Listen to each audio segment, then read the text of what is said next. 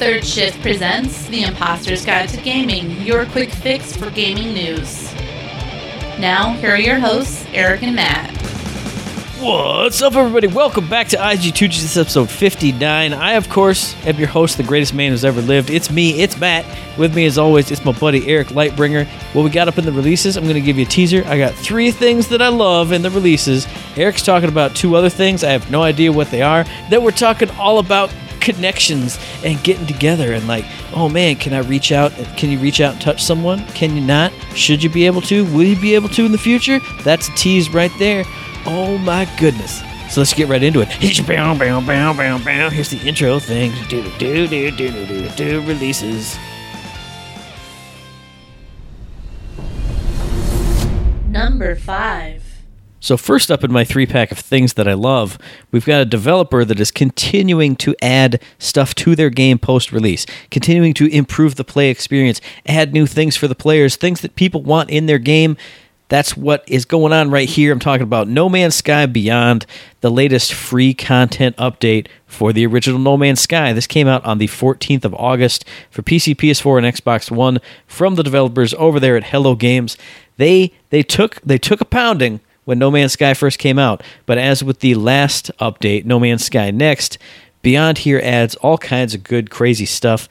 I mean, all the stuff that you know everybody wanted when No Man's Sky first came in. A bunch more of that stuff is in here, including improved multiplayer.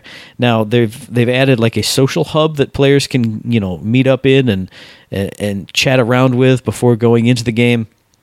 That's now updated to 16 players in that hub, and you can have an eight like in your universe. You can have concurrently eight players in the same game on console and 32 in the same game on PC. Which, if you add that on top of the increased base building, the new skill trees, the new options for like everything. Like if I went through all the patch notes, I would be here all night.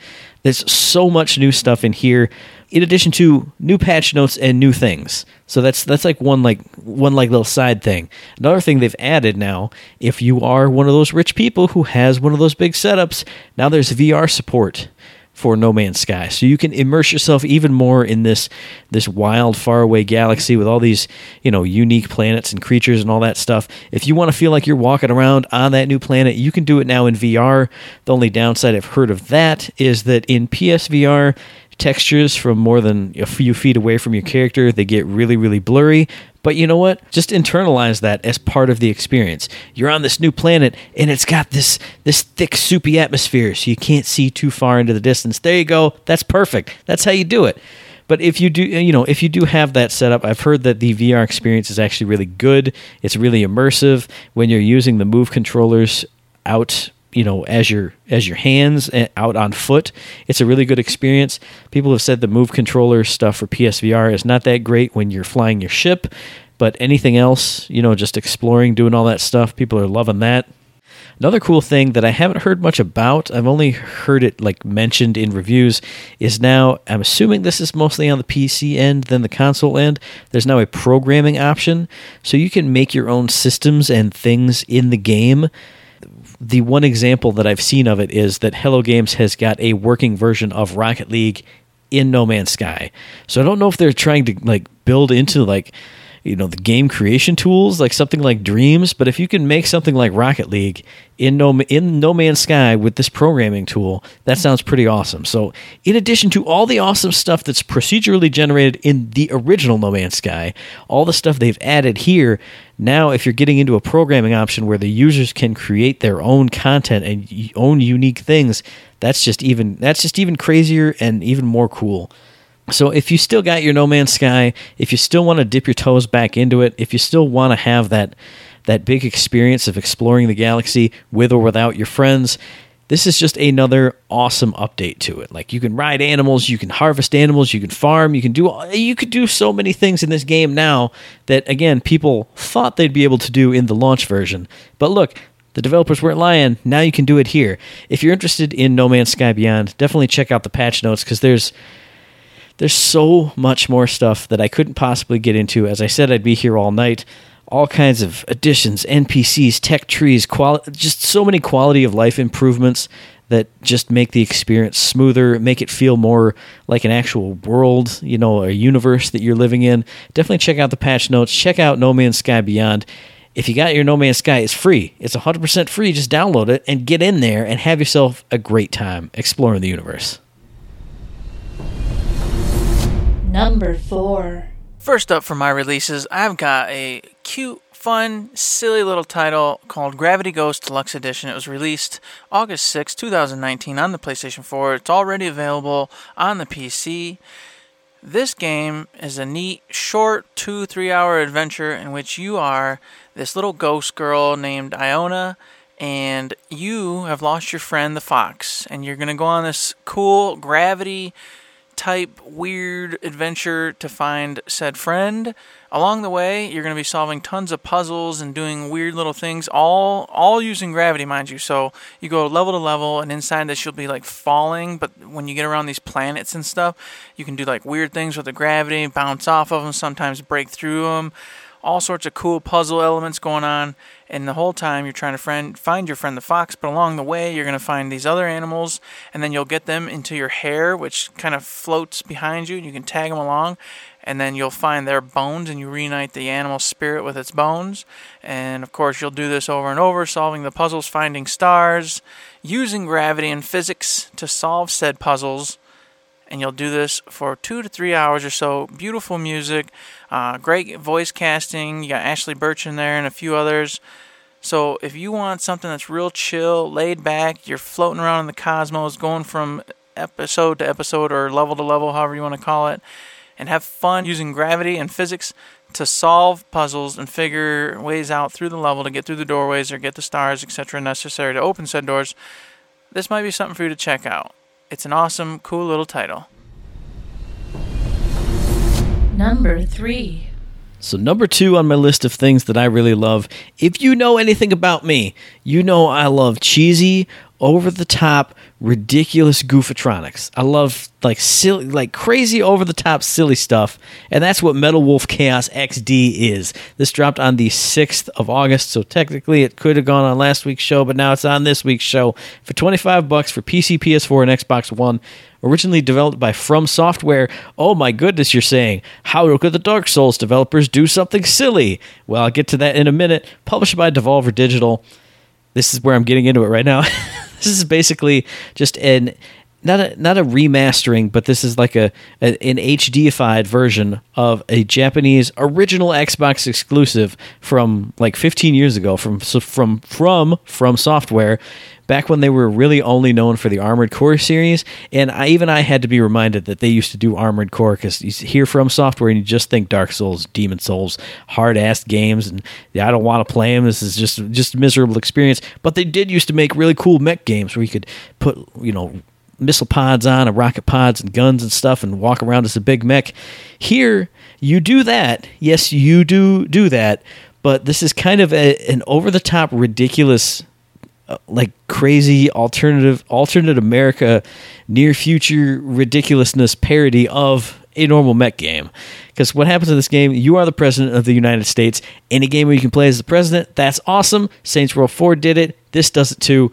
But in this one, a military coup happens is is thrown is thrust upon you as the president.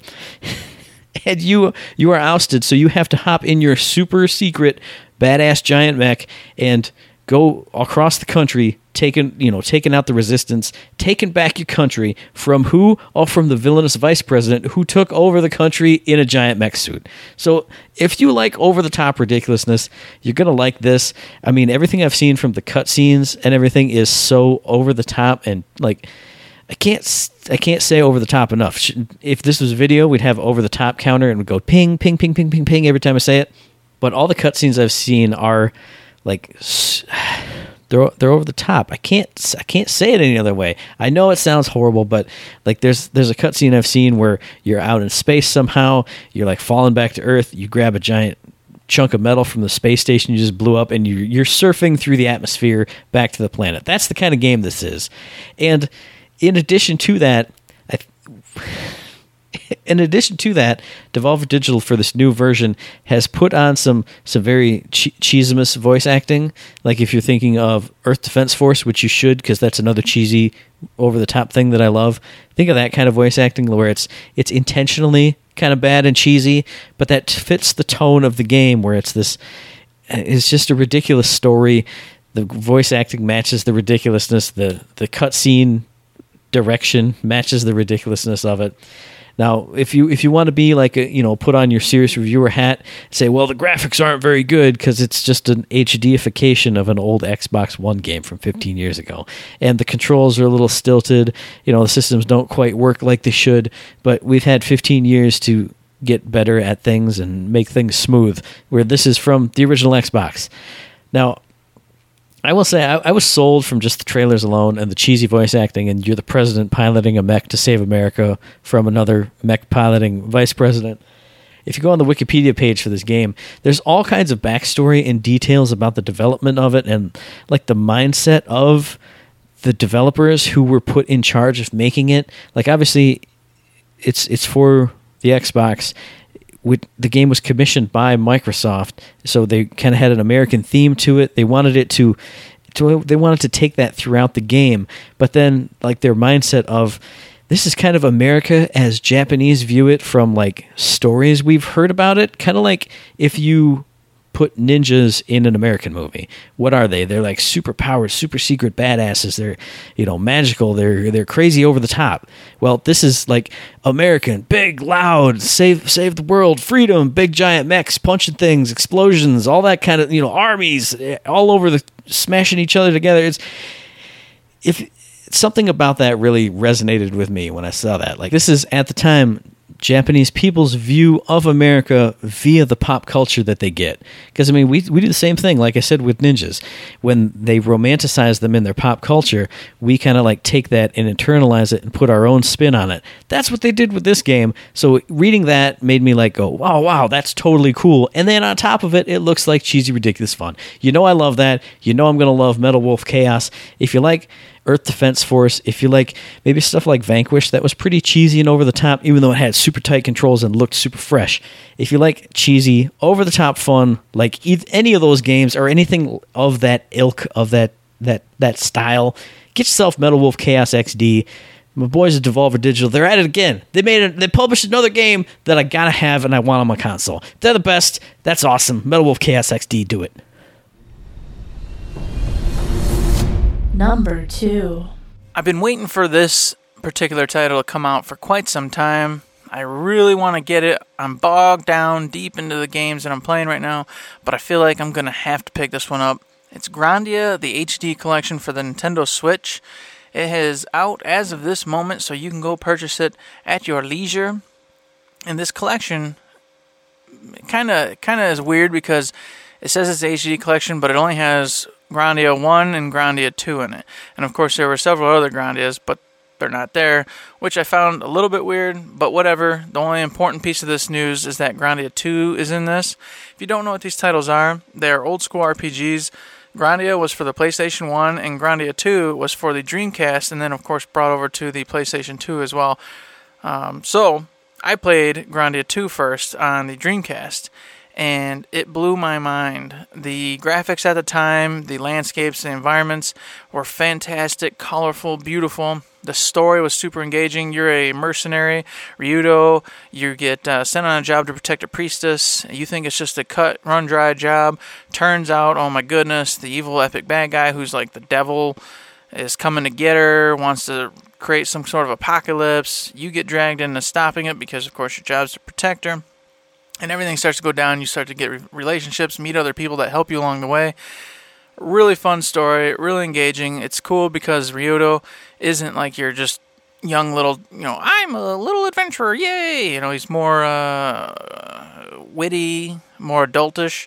So, very cool from that point of view. It is, of course, the run of mill kind of story overall, but the way you get to it, it's really neat. It is an old school JRPG. There are random encounters, uh, lots of you know overarching maps going from here to there, here to there, and then of course the the best part about this is the combat. Instead of it just being simple turn-based, your everyone runs on a meter, you and the enemies, and you'll see it down in the right hand screen, and they you race across, and then you'll get to these action points in which you can engage the enemy with different attacks, magic, etc. And depending on the attacks you use, you can stun or slow down the enemy's timer to when they can attack. So a lot of strategy comes into play on both ends where they're trying to hit you or if they hit your healers and they're stunning the healer so the healer can't go, can't heal anybody, that can create a problem. So you want to make sure you're getting people that do the big hits and stun them and keep them from attacking and or, you know, hindering you. It's it's just a really neat play on the RPG that I found awesome at the time and it still holds up today and you don't see very many games doing this kind of thing anymore in fact you just don't see a lot of rpgs you know, old school RPGs anyway, at all. They're coming back, but hey, you know, we got to keep pushing for them. I definitely recommend this title if you have an affinity, a love for old school RPGs. It's great. Now, Grandia 1, it's more of a classic JRPG. Your, uh, I think his name was Justin, and he's just a little pipsqueak, wants to be an adventurer, gets caught up in this whole epic thing, and off you go on a grandiose adventure. Your typical RPG but still very colorful, set in the same world that Grandia 2's in, obviously, because they were uh, they were going for you know a whole shtick. You know they were going to continue on a whole bunch of series and keep going with it, but it's fun for what it is. As I said, it's the HD collection, so they took the graphics of both and they kind of jumped them up and smoothed them out as best they could. Grandia 2 definitely looks a lot better for it than Grandia uh, the original does, but there's only so much you can do with a you know very old PlayStation 1 game unless you just do a straight on remake. I definitely recommend these titles for anybody who love RPGs, especially old school RPGs. If not, maybe wait for it to be in a bargain bin or just go watch a couple videos and take a peek for yourself. But I would definitely put Grandia 2, at least in my books, as one of my top 10 favorite RPGs of all time. So hey, there you go. You know I love my RPGs. I definitely recommend you at least take a peek. Number one. So, last but not least, on my three pack of things that I love, you know I love indie games. I'm the indie game guy on the show. I love indie games. I love the old school pixel art style. I love chip tune music. I love just old school indie game puzzling and platforming, and I also love narrative stuff. And this this whirls that all together in a blender. This is a game called Horace that was out for PC. Now, this isn't this isn't really a release. This is a post release topic of discussion, I guess, because this came out on the 18th of July. I believe it's only available for PC right now. I'm really hoping it comes to a console or something in the future. But this is developed by two dudes, Paul Helman and Sean Scalpelhorn. Scalp Scalpelhorn? Is that a real name? That's not a real name. It can't be. Nobody's named Scalpelhorn, but published by 505 Games. This is a game all about playing as a robot who is created and kind of, you know, comes to life and wants to be part of the family, and then something terrible happens and he gets shut down for a while. And then when he wakes back up in the future the family has all you know scattered to the four corners of the earth. He's got to find him. He's got to figure out what's going on what happened. And then he wants to find the family again because he wants to become human. Think of something like bicentennial man you know you, you're created you come to love the family and then you you carry on into the future with this character you know, I mentioned narrative before. This is a very, very story driven game from all accounts that I've heard. Again, it's since I'm so interested in it, I don't want to spoil anything of it for myself. But I've heard that, you know, there's tons and tons and tons of cutscenes in here and, you know, story beats. And then you'll have like a platforming segment where you're going from, you know, point A to point B. And when you get to B, you got more story scenes and I love story. And from everything I've heard, this this story is not only you know emotionally effective, but then it's also told in a really funny way. So the the very first comparison I saw about this game, which made me click on the link, was oh man, Horace is kind of just like Earthbound, or it reminds me a lot of Earthbound. anytime you say reminds me of Earthbound, I have to click on it and find out what it is. And this this looks like one that I'm I'm so glad that I found because I didn't want to miss it and just never play it. But definitely check out the trailer. You know, I check out the the release trailer, and there's there's a there's a joke in there that I totally missed the first time, and I had to watch it again before I got it because I was I was in the mood for like story heaviness and you know emotional themes. But that joke is right at the beginning, and I going back and watching it right before I recorded this, I went, "Oh my god, I totally get it now." So it again, it's it's an emotional story about this robot and his family and what's become of them and how he's trying to reconnect with them. but also sprinkled throughout are all kinds of pop culture references, references to 80s and 90s things. Now, the the one thing I'm a little I'm a little scared of is I've heard that there's a lot of like British themed things, and you can kind of tell that it's a British theme just by the robot's voice, which I'll get into in a second. But if you're a British person and you have not played this game, you're probably going to like it if you like retro style things because there's all kinds of British, you know, references to British TV shows and TV show hosts and actors and things like that. But from what I've seen so far, there's there's you know some general pop culture jokes that everybody can get and on top of that, there's a ton of retro game references. Now, I've, I know I've seen some British reviewers saying, "Oh, there's a reference to the old ZX Spectrum game," and I'm like, "Whoa, I never played that because I'm an American son." But then there's also, you know, a lot of retro game inspired mini games in here, like uh, if you watch the trailer, you can see them playing Outrun or like something like Ski Free. Kind of a lot of retro game influences. So if you've been a gamer for a long time, you're going to get a lot out of the references in this game too. There's a lot of rhythm game sections from what I've heard where you're, you know, completing a task, whether it's stamping some boxes that are going down a conveyor belt. There's a, a scene in the tra- in it wasn't in a trailer, it was in a review I saw where you're you were basically playing the uh, the guitar mini game from the Back to the Future NES game from LJN. Something was coming at you know Horace as he was trying to do whatever it was because it wasn't explained. It was just a scene I saw. Where at Back to the Future, you're catching the notes with the guitar. Here, he was catching other things with another thing, but it looked the exact same. He was in the dead center of the screen, and you go up, middle, and down, and turn from side to side. It just, it just, it, it, it bubbled to the surface. All these cheery feelings when I saw all these retro game mini game influences. And then if you get to the actual gameplay, it is like a hard as nails platforming game. like in some of the trailers, the first bit you see is him walking through town and running around, and it's like, wow, the graphics are so cute. You know, the chip tune stuff sounds so nice. But then it starts cutting into later in the game, and it's like, holy crap, it's looking like Mario Maker 2 sadistic levels of platforming, is what it looks like. So my brain was like, oh no, holy goodness. Now I've heard that the the difficult platforming stuff. It kind of eases you into it as it goes along. You get like gravity boots where you can walk along walls and then it flips gravity to that wall. So i hear it does a ton of interesting stuff with that. You're getting into like mario galaxy type things where you jump off of this wall to connect to you know this piece that's in the air and then that rotates the whole world. You know stuff like if you're if if gravity's upside down and you jump up through, you could fall out into space. If you've played something like VVVVVV, I don't remember how many V's there were in that one, or Super Mario Galaxy, you know the kind of like gravity manipulation stuff I'm talking about. It looks really cool, looks really crazy. I've heard the platforming gets really, really hard later on, but they do have like a shield mechanic in the game where you can take a few extra hits if you have the shield around you. And if you die a lot, it'll add more shields to like the start of the level there but I've heard there's no like you know there's no easy mode, there's no difficulty setting or slider, so you just have to kind of get good at the game.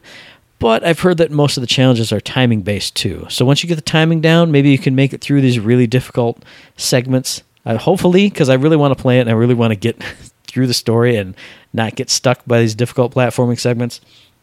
But the game also looks incredibly beautiful. Like it, when you look at that first gameplay reveal trailer, like it starts off super zoomed in on the characters, and you're like, oh my god, it's so many big giant pixels, it looks ridiculous. But when you watch the game in action, the camera kind of zooms out, so it is pixel art, but it, it blends together so well. It looks really fluid and really beautiful in motion.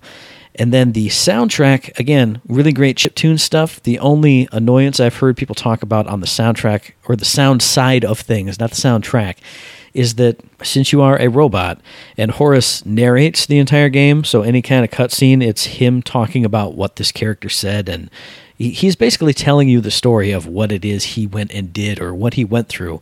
It's all his voice and everything he narrates is done in a text to speech style, so it definitely has the robot sound to it. And people said that's kind of unnerving to them after listening to it for a long while. I think it really kind of it really it really fits a because he looks like a, a not that detailed kind of a robot. You'll you'll know what I'm talking about when you see a screenshot of the game. But then it also has like a, this text to speech software or pattern or whatever it is they use. It's got a definite British theme to it. like if you if you listen to it, it's got a little bit of a British accent. So that fits in with all the British pop culture references you're going to be getting, all the British game references and things.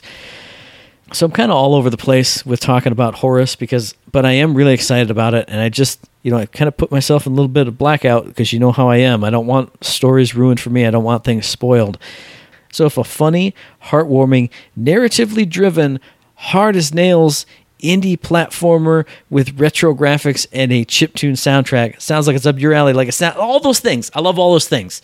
It's it's up my alley. So I'm gonna play Horace. If you missed out on getting Horace, I mean, heck, it came out almost a month ago, so it's probably on like a 100, 195% off sale on Steam by now because that's how Steam works, right? You can get it for super cheap on Steam. Again, I haven't heard if it's coming to consoles, if it's already on consoles. The only thing I found was the Steam page and stuff about, hey, it's on now, it's out now for PC. So definitely go check out Horace if you're in the mood for any of that good stuff I've been talking about in the past 10 minutes. Check it out. It's Horace. Have yourself a good time. Imposter's topic of the day. Topic today, everybody, is kind of like a it's like a little piece of clay and another little piece of clay and another little piece of clay, and you start putting all these pieces of clay together and you start to make something. All right. So I wanted to just kind of blend a little bit of everything together to kind of get a bigger picture of what's going on in the video game industry. What am I talking about, you ask? What? Well, here we go. We'll start this off in this point. Today, earlier today, or tomorrow, or yesterday for you guys, it doesn't matter. Time's crazy the Switch, Nintendo themselves said, hey, guess what, everybody? You can now use Xbox One controllers for the Nintendo Switch. Mm-hmm. Hey, how about you link it up and give it a try? And I went, holy crap, that's freaking awesome. Mm-hmm. And then I started thinking, oh, yeah, that's right. They did the Xbox Live thing they've got going here. They got mm-hmm. Cuphead over. Ori and the Blind Forest, if you didn't know, was just announced that Gamescom is coming over. And there's some others that Xbox has been kind of sharing and hanging out a little bit with Nintendo. Nintendo's hanging out and doing a little sharing with Xbox. So you're seeing these two big juggernauts working together recently and be playing nice. Mm-hmm. All right. Now, then on top of that, you got the cross save thing going on. Destiny's getting the cross saves. You got Fortnite, obviously, kind of pushed away. You've got um, what's that one with the cars that used to play all the time? Rocket League. Hey, I talked Rocket about that in the releases. I said Rocket League yeah. there too. Bing bang. oh, bringing it all in. That's what I'm talking about. And then several others. Uh, the Call of Duty that's coming out is going to be crossplay. Oh, nice. You're seeing the crossplay action coming in here. So here we are. All right. Stadia's coming in. Stadia's going to be like an overarching thing. It's getting games from all over the place. You know, whatever it can get, it's taking, mm-hmm. and that's going to be like you're going to be able to play on laptops. You're going to be able to play on tablets, phones. For goodness sakes, anything that's got a, a browser, you're going to be able to play the Stadia on. And then you got Sony, you know, hanging out in the background. They're still getting their exclusives. If you didn't know, they just picked up Insomniac as a developer, mm-hmm. so they're going to be hoarding all these guys and all their other individuals they got and developers they got in their pocket not really playing nice, while the other two are. But the cross save and cross play is starting to like merge into everything. So, overarching Matt, here. What do you think? First off, of the Nintendo and the Xbox scenario, and then we'll move on to just an overarching little conversation about what the hell is going to happen here in the next few years. Well, I think it's I think the the Nintendo Xbox like kind of kind of hand holding hand in hand thing. I think it's it's good. I mean, obviously, anything kind of cross play, cross platform, any companies working together instead of being rivals is good. Do you think it might be a move on their part to try to get the upper hand on PlayStation, who's been ruling the roost for the last six, seven years? Yeah, I mean, I, I was debating whether or not to say, well, you know, Sony's kind of in the lead because that's just my preconce- my well, they, they are in the lead by a large margin. Well, then it just makes sense if you're the two dogs. I'm, not going to say like in the back of the pack, but you know, if you're trailing the leader, why wouldn't you work together to get to gain mutual success and get pieces of what that is? And I mean, it's just it's just smart and it's a good idea because it, it there's no downfall to it that I see. Oh man, gee, they can interact with each other now. Oh, two companies working together to trade games or trade services it always it works out in the end for the consumer. I think. For the consumer, I think it works great. Here's mm. the thing, though, and this is what everybody's talking about: is if these two start playing together and they start exchanging games and going back and forth, then they kind of become one because whatever games you can get on, say say in the near future, Nintendo actually starts giving a couple of its Nintendo exclusives and lets Microsoft touch any of that. No, s- that's- that's never gonna you don't happen. you don't you see. That's- okay, yeah. so here, but here's the scuttlebutt: is that what if they do? Not like maybe their big big ones, but some of their tertiary like Mario Rabbids kind of deals, things like that. Mm-hmm. Let that like Microsoft start having some of that, and then you start blending these games and these titles together. I feel like you can do that, and I, that's that's the level that I see actual game trading or you know series going on with this. But I mean, you can't.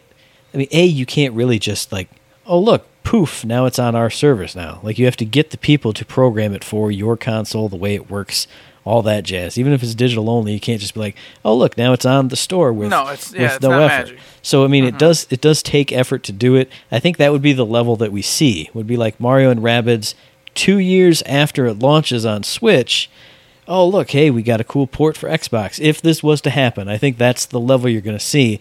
So, with that being said, with there not being you know first person you know first party Mario game, Mario Odyssey that will never be on Xbox. It'll only be on Switch things. It'll only be on Nintendo systems because you can't give away your cash cow. Like that's your baby. That's what will sell your system. You can't ever give that away. But I think that if you are, you know, trading the lesser known things, it you can still do it if it's with enough of a delay. Like if you if you really wanted to play Cuphead, you bought an Xbox One when it was out. I mean, now it came to Switch, sure, but it's it's past the point where it's going to move units for your competitor, even though you're friends. You know what I'm saying? Uh-huh. I know what you're saying, and in in our current mindset, you're right. Nobody plays nice. Everybody hoards their titles and keeps their titles, and and then this is an artificial friendship basically, mm-hmm. and handing out crappy titles that aren't that important to the to the other one to keep this little hey we're ganging up on Sony thing. Mm-hmm. But see, I think it's going to go deeper because Microsoft and Nintendo, Nintendo bo- both respectively are rich mm-hmm. because both of them respectively have their own markets in which they dominate in. So there's it's not like they're falling behind a Sony like as in monetary value, Right. but in the gaming war, yes, Sony's way ahead. I really do think that they're going to push forward and you're going to start to see like you said a time delay on these games, and it is not going to be Mario and Zelda, not right, not even in the next few years. Period. But you're not going to see it over. You're not going to see it in the next few years. What you're going to see is a slow trickle down effect of, like I said, those third parties that are exclusive to the consoles. They're going to kind of, you know, do that for the next couple of years, play buddy buddy nice, mm-hmm. and then depending on the environment, I think we might start to see cross bleeding with like their Halos and maybe like Metroids, something like that, Kid Icarus, um, Kirby's Adventure. I don't think you'll, like you said, I don't think we'll ever see the biggest dogs. But on the other side of that, now that I just say that out loud, Halo kind of is the biggest dog that Microsoft has. So what would Microsoft have to trade in this kind of like you know, rub my back, rub your back. We work together. We we trade titles. Your console's got its own exclusives. Ours has ours, but mutually together, we got like a lot of things going on. I don't, I don't know how that would work, really. Well, see, when I Not when, when I was first thinking about it, I was like, well, you can trade your third party exclusives back and forth, but they, I mean, that third party games go back and forth all the time. all the time, it doesn't so really it doesn't mean anything. really matter. But I, I feel like in this lifetime, we won't see companies going across to that degree. Like you talk to Nintendo, they're a they've been around forever. I, I don't see them changing to be like, oh yeah, sure, we can work together or merge to any degree that it would it would really matter. I mean, you're talking about the way lesser titles. Mm-hmm. I feel like what you're saying is, oh yeah, eventually they'll just be hand in hand going at it. Even though you did specifically say not your big dogs, but I don't know. I just feel like it, it in this world you can't do that. You've worked so hard to build your Microsoft brand, your Nintendo brand. These are, you know, you license your stuff out to other developers, sure, but they're you're, they're in this box and they don't do this, that, or the other thing with it, or anything they try has to get approved. So I don't see anybody like, look, this is my ho- this is my stuff. you can't take and touch my stuff without my express permission. You know what I'm saying? I don't know. But Like, the thing is, we're all moving towards a PC world, and every console generation gets closer to just being a PC. Hmm. So basically, you're just being, as console players are generally viewed as idiots who know nothing about you know tech. So that's why you go buy a console because it's just a box. It magically works. I put I push the button and I play. You know what I mean? Mm-hmm. But it's getting so advanced that these are just PCs. So I feel like there's going to come a time, and we're moving towards it, where the reason you're buying an Xbox or the reason you're buying the PlayStation or the Nintendo is going to be for its side stuff, its fun things, like how its menus work, how its his store operates, any kind of fun exclusives. Like Nintendo obviously will always have, hey, you remember Nintendo games? You remember this? We can hand these out. If you're only on the Nintendo PC, you get to have all these fun little Super Nintendo games and things at your disposal. And look at our fun menus and Mario points and this and that. Well, if you're on PlayStation, guess what? You know, we got this over here and this over here. And look at our menus and look how fast, look how speedy our gameplay is, or this or that. Because, I mean, obviously, you're going to have the different, you know, uh, graphics cards in there, the different SSD drives, da da da da, so and so, solid state drives.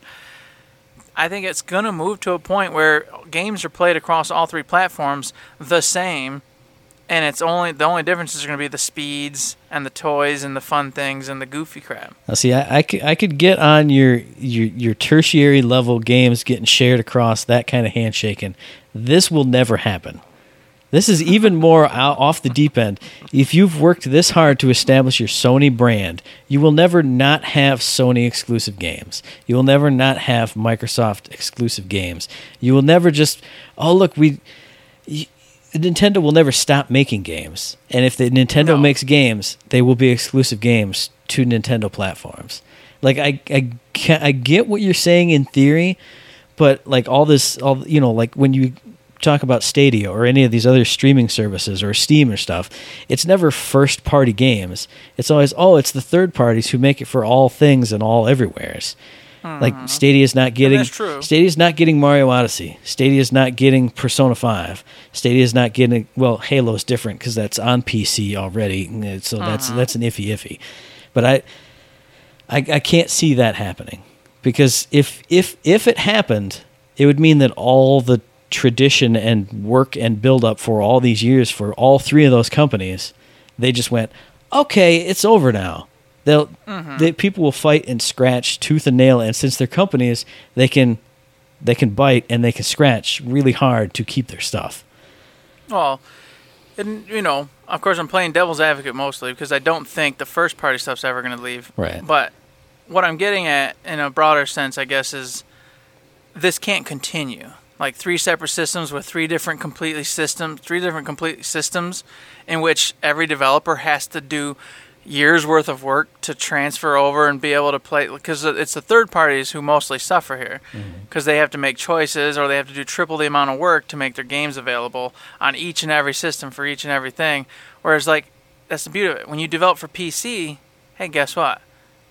That's it. You develop for pc mm-hmm. and everybody with every dang build under the sun as long as they keep up can play it whereas with these consoles it's oh, so, oh no, sorry. We are using the Dolphin Ben Ben Ben Ben Nine, this and that. Can't can't use that with us. And then you know Xbox. Oh, sorry, we got the premium Jet Jet Crozos. Can't do that. And then the third party's like, oh my god, you guys. I I feel like we're getting that point with this crossplay thing going on and everything else moving where it's play nice, at least with everything besides the first parties. Because I think you're right. I mean, it's I just play devil's advocate for fun. You're not gonna see Mario go anywhere else. I just like to dream, you know, that maybe it could happen.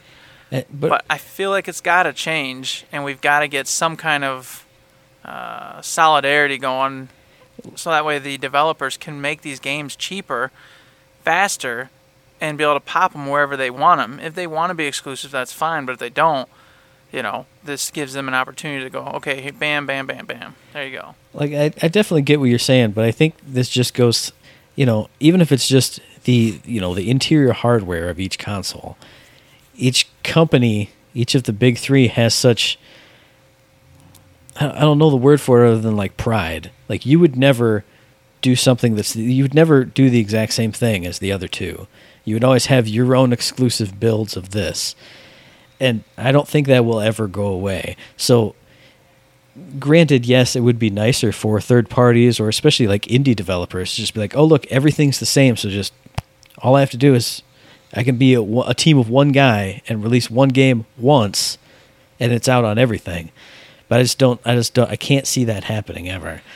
But see, that's the thing that kills me is because it could, and they could still keep a unique. They could make the box obviously look completely different. Their graphics card could be completely different. You know, their solid state drive, whatever one they're using, can be completely different. It just has to be the main board that has to be somewhat the same because, like I said, again, PCs, people got different graphics card all over the sun, and it doesn't require them to build differently at all. They just go, out, we're building to this minimum spec here, and as long as it does that, you can play. But if you think well, if you think about it too, if everybody's on the same type of deal, like a PC, Mm-hmm. you can crack and hack PC stuff like nobody's business. Like nobody's business. Whereas That's you have to get like in depth and super work at any of the consoles, which when you're talking about games and online play, which and cross platform play especially, well if I got a hacked PS4 and it's interacting directly with all the other you know, all the other systems, that's I think the online area is where that starts to get into trouble. If everything's the same, then you can manipulate everything with the same degree of ease, you know. I don't know. Yeah. So basically, what you're getting at is you think in the in the short term and long term, the best we're going to see is them just playing nice and goofing off with one another, Yeah, I feel like and they're oh, still going to have their wars and their bickering and their bannering and. And uh, we're still gonna have to buy obviously one or all three of the consoles to play most of the titles that you respectively want to play on those three titles. realistically, I think yes. I mean, it would be nice, sure, in a in a pie in the sky utopia world. I just can't see it happening. But nobody's really up for this anymore. Here's the problem: you just saw it with Xbox and the PlayStation. They just released two consoles in in the in the six year span. That's not acceptable. You see, how long can you do that for? I don't think the average gamer is going to be down with going, "Hey, yay, I'm on board PlayStation Five." Two and a half, three years later, it's PlayStation 5.5 now. Then three years after that, well, PlayStation 5.6, and then we're going to do PlayStation 6. Aww. Well, you did hear that when Xbox One X and PS4 Pro were announced, but what do you hear now? You only hear that people are playing it in HDR and 4K resolution on their giant TVs with Xbox One X and PS4 Pro. You never uh-huh. hear of us, the regular people, because we're not even the regular people anymore. The regular people upgraded. Nolan upgraded for God's sakes. He's mm-hmm. he's the. I mean, I wouldn't say he's like a non-gamer, but he's not as he doesn't do freaking gaming podcast, and we don't even do it. So I, I get I get what you're saying, but I think it's just like with any new upgrade or any new tech, or you know, oh man, this phone's only been out a year and now they got a new phone. Oh well, I bought it, even though I was mad about it. It's gonna happen. It's just it's you get the momentary oh, man. outrage, and then people will just accept it, just like with every outrage thing. I'm so outraged. Oh well, I stopped caring, and now I just got the thing. But I don't get the thing. That's it. I don't. I don't accept this reality, Matt. They cannot sit here and keep producing. Just because it doesn't work for you doesn't mean it doesn't work monetarily for this giant. if they were going to switch it, if they were going to switch it to where you could replace pieces of your box mm-hmm. no, I, I, can definitely get it. that. I would love that for like too. a part of the cost, so Yeah. it's like, hey, you got a PlayStation Five, and then two or three years down the road, they go, hey, PlayStation Five Point Five, replace this part right here that you can knock out, pop in the new one that we're charging one hundred seventy nine ninety nine for, or whatever Mm-hmm. the price is, and you're on board. Instead of going, hey, here's a whole nother box that's a little more powerful and has a little more of this and a little more of that for an, another five hundred dollars. but if you pay them five hundred dollars, they get five hundred dollars. Mm-hmm. What do you do with your old one? You sell it to GameStop, and they give you some money, but you still give the company five hundred dollars because you buy it new from GameStop. If you sell a two hundred dollar upgrade, that's a lot. That's three hundred dollars less than a five hundred dollar new console. So it's, I get it. I agree. No, I would love no. to pop up that that right quadrant there, my PS4, and put the new PS4 upgrade chip in, or you know whatever it is, put in the new module, slot it into the slot, and be good to go. But this company's with money, man. You can't And so you can't tell them to to do it nicer for cheaper to make it easier for us. They're gonna go, but dude, you could pay six hundred dollars right now, and you could buy a Sony Bravia eighty inch HDR 4K, 8K, 19K. Yeah, but the cost for them though is they don't really make a lot of money off the consoles. It's the games that they make the money off. That's of. true. The consoles they generally break even on, sometimes lose money on. Hmm. So I- I just feel like it would be beneficial for them to instead of breaking even to get the titles, find a cheaper way to upgrade their systems. Then by doing so, obviously provides us a cheaper way to purchase said upgrades and then we keep moving forward, especially with the Google Stadia coming into play. If it doesn't bomb and become a complete failure, which is altogether possible because, mm-hmm. of course, Google's its own worst enemy, and on top of that, internet sucks in the United States. Mm-hmm. So, you know, we'll see. They they swear that they've got the this Hunkleberry internet I have is going to be able to play games no problem, mm-hmm. but you know, I still am very skeptical of that. But if it takes off, what then? I mean, imagine a world in which a Stadia is successful and you can just buy this game, play it on any device, anywhere you want to. No big, no huss, no fuss, no buying this $500 stupid box. You just pay the yearly subscription fee and buy the games, obviously, and away you go. And and I what, how do you react, you know? I get you. I, I see what you're saying, but you're not going to play Uncharted on your Stadia. You're not going to play Mario Odyssey on your Stadia.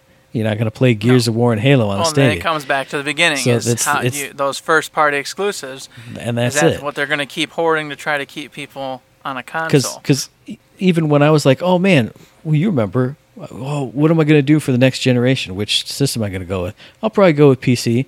No, uh, PS4 right there because they have the exclusives that I need, or not need. You know what I mean? As a gamer, Mm-hmm. Yeah, I need to play, play. them. So yeah. It it will always be that way. It would be nice to All change right. all these things. I don't think it's going to happen, Eric. I'm, Well, I'm sorry to be the guy. I don't want to be that guy all the the next time. but- console, I think the next time we're going to start to see smaller iterations. I really do. I, f- I think it's going to happen. I was playing devil advocate for the first party stuff. I don't think those are going to move over, but I do see cross play, cross save Mm-hmm. Yeah. becoming a absolute norm across the board. that I 100% agree with. yeah, and then I see. But that's not that's not Microsoft and scandalous, Nintendo- so it's not a good cool No. topic to talk about. Yeah, exactly. And I see Microsoft and Nintendo sticking it out for a while, but I do worry about them being friend buddy buddy forever.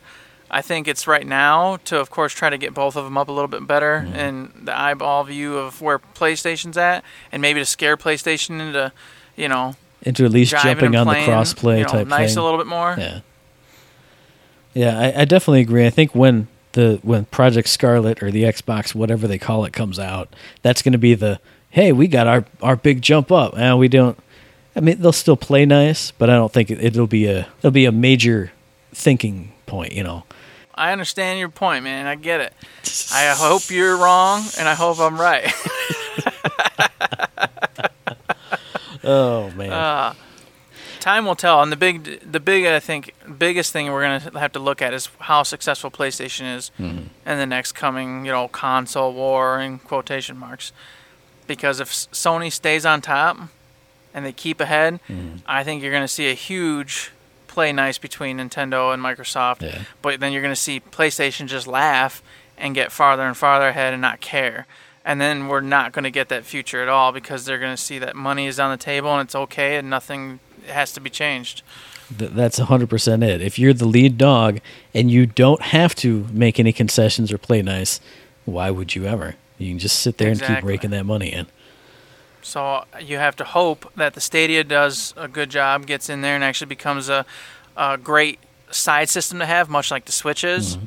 And then you also have to hope that between Microsoft and Nintendo sharing some of their titles and their indies, etc., and going back and forth with one another, that gets people buying the Xbox a lot more and the Switch a lot more mm-hmm. because then they're starting to get some of the side stuff from either or, Yep. and then Sony's pocketbook starts to hurt, and then they go, ah, cock, hey, hang on, guys, you know, and then they come in and mm-hmm. everybody starts making deals and hustling, and then bada bing, bada boom, you get everybody maybe not the genuine future of happiness mm-hmm. where everything's all hey, you can play anywhere you want, all the things are the same, but at least to a point where besides your first party exclusives, those only five or six titles, everything's everywhere, everything's crossplay. Mm-hmm.